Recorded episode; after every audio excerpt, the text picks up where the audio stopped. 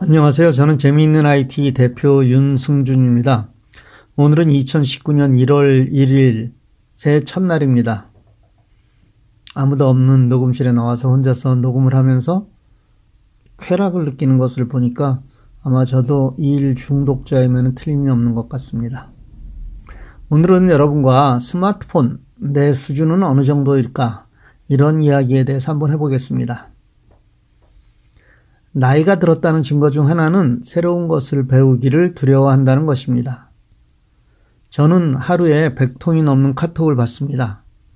대부분은 어떤 문제가 생겨서 이를 해결하려는 것이지만 가끔 배움에 용기가 필요해서 카톡을 하는 분들을 만나게 됩니다. 이들은 대개 이런 글로 시작을 합니다. 저는 70대 노인입니다. 눈도 어둡고 기억력도 좋지 않아 배우기 어렵고 또 돌아서면 바로 잊어버리고. 맞습니다. 70대가 젊은이라고 말하는 것은 아닙니다. 하지만 그렇다고 뒷방에 앉아 하루 종일 시간 가기를 기다려야 하는 그런 나이는 정말로 아닙니다. 오히려 연세가 드실수록 세상과 소통하기 위해서 더 많이 배워야만 하는 것입니다. 그런데 왜 이렇게 새로운 것을 배우는 것을 두려워할까요? 한 번도 가지 않은 길을 가는 것은 늘 두려움이 앞섭니다. 하지만 그 길이 망하는 길이 아니라 흥하는 길이라고 한다면 또 그 길을 통과하면 큰 부가 기다리고 있다면 어떤 어려움이 있어도 대부분의 사람들이 반드시 갈 것입니다. 그렇습니다. 이 길이 그런 길입니다. 절대 후회하지 않는 그 길을 통과하면 남은 삶 동안 엄청난 기쁨을 누릴 수 있는 그리고 나아가서 남을 도울 수 있는 길이 분명합니다. 84세에 저희 교육에 열심히 참여하시는 어른이 계십니다. 이유를 여쭈었더니 주위 친구 어른들을 가르치기 위함이라고 말씀하십니다. 그렇습니다. 이런 삶이 얼마나 멋지고 복된 삶인지요. 2019년도에는 여러분에게 이런 도전이 있었으면 참 좋겠습니다. 내 나이 또래에서는 내가 스마트폰을 가장 잘 다루는 사람이 되자. 이런 각오로 배움을 찾는 여러분이 되시기를 간절히 기도합니다. 스마트폰을 잘 사용하는 사람은 적재적소에 필요한 앱을 잘 사용하는 사람이라고 수없이 말씀을 드렸습니다. 그래서 아직 내가 사용하는 앱이 10개도 되지 않는다면 심각하게 자신을 돌아보셔야만 합니다. 여러분이 사용하고 있는 앱이 어느 정도 되는지 체크해 보시기 바랍니다. 자, 이제 제가 1번서부터 15번까지를 천천히 말씀드릴 텐데 카운트 하시면서 체크해 보시기 바랍니다. 1번. 카카오톡을 어느 정도 사용한다. 2번. 문자 메시지도 가끔 사용한다. 3번. 스마트폰을 이용하여 이메일을 주고받을 줄 안다. 4번 알람이나 시계 앱 사용할 줄 안다. 5번 캘린더 앱을 이용해서 일정을 잘 관리한다. 6번 유튜브를 통해 필요한 동영상을 찾아보고 있다. 7번 운전할 때 내비게이션을 사용하고 있다. 8번 온라인 쇼핑을 아마존을 이용하여 하고 있다.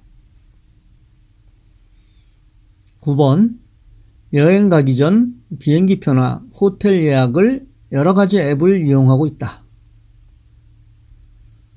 10번 스노우 같은 앱을 이용하여 사진에 데코레이션을 할 줄 안다. 11번 Key Ring 같은 앱을 이용해서 reward 카드를 키고리에서 빼버린 지 오래되었다. 12번 사진을 찍을 때 파노라마 기능을 사용할 줄 안다. 13번 내 은행 계좌를 스마트폰을 이용하여 잘 사용하고 있다. 14번 내 스마트폰에 앱을 설치하고 또 지울 줄도 안다. 15번 남에게 조금은 가르쳐 줄 수준이 된다고 생각한다. 자, 여러분은 이 15가지의 문항 중에 몇 가지에 자신이 있으신가요? 만일 12가지 이상이 자신 있다면 일단 초보 수준은 넘으신 것입니다. 하지만 10가지도 안 된다면 그거는 문제가 있다고 인정을 하셔야 합니다. 대부분 7가지에서 10가지 정도는 꼽으실 것입니다. 그런데 실제 그런 분들의 실력을 보면 자기가 잘 한다고 생각하는 그 기능 중에 정말로 필요하고 또 중요한 기능은 대부분 알지 못합니다. 그래서 교육이 필요한 것입니다. 그런데 희망을 가지십시오. 내가 다섯 가지밖에는 할 줄 모르는 분이 그 다섯 가지를 아주 잘 쓰게 되고 나아가서 열 가지까지 잘 쓰게 되는 데까지 불과 며칠이면 가능하다는 것입니다. 그리고 한 달 정도면 위에서 열관 15가지 정도는 아주 쉽게 할 수 있다는 것입니다. 어떻게 이런 근거를 가지고 있냐고요? 저는 아주 오랫동안 교육을 해왔습니다. 오래전에는 컴퓨터 교육을 해왔고, 적어도 10년 전부터는 스마트폰 교육을 해왔습니다. 그리고 그분들이 어떤 어려움을 가지고 있는지, 어떤 부분을 잘 이해하지 못하시는지에 대해서도 잘 알고 있습니다. 그리고 어떻게 하면 그분들에게 그것을 쉽게 이해시켜서 잘 사용하게 하는 방법도 알고 있기 때문입니다.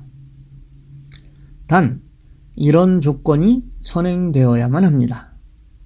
첫 번째로, 오늘 배운 것에 대한 철저한 연습이 필요하다는 것입니다. 그리고 그 연습은 나보다 모르는 사람을 대상으로 하면 좋습니다. 남을 가르치려다 보면 내가 모르는 부분을 확실하게 깨닫게 되고 그것을 해결할 수 있어야 남을 가르치게 되기 때문입니다. 두 번째로 요령 부리지 말고 열심히 하시면 됩니다. 소위 머리가 좋다고 생각하시는 분들은 자신이 안다고 생각하는 부분을 자꾸 생략하고 싶어 합니다. 그러나 성공하는 대부분의 분들은 설령 아는 부분이라고 해도 그대로 넘어가지 않습니다. 요령 부리지 않는 것, 그것이 정답입니다. 이 두 가지만 실행을 하면 2019년은 성공하실 수 있음을 제가 보장합니다. 자, 위에 열거한 것들 중 나는 거의 다 안다? 만일 그러시다면 다시 한번 내가 정말 필요한 것까지를 잘 알고 있나 잘 체크해 보시고 다음 단계에 도전해 보십시오. 1번, 나는 클라우드를 잘 사용한다. 2번, 인공지능을 아주 편리하게 사용하고 있다. 3번, 에버노트 같은 앱은 아주 필수적으로 사용하고 있다. 4번, 1인 방송을 지금 하고 있거나 하지는 않지만 만드는데 문제는 전혀 없다. 5번, 간단한 비디오 편집도 할 수 있다. 6번, 남을 가르치는 일이 아주 행복하다. 만일 여러분이 위 항목에도 후한 점수를 주실 수 있다면 지금 당장 IT 교사가 되셔도 무방합니다. 2019년 재미있는 IT의 다양한 교육에 참여하셔서 여러분의 생각이 변하고 나아가서 삶이 변하는 놀라운 한 해가 되시길 기도합니다. 감사합니다.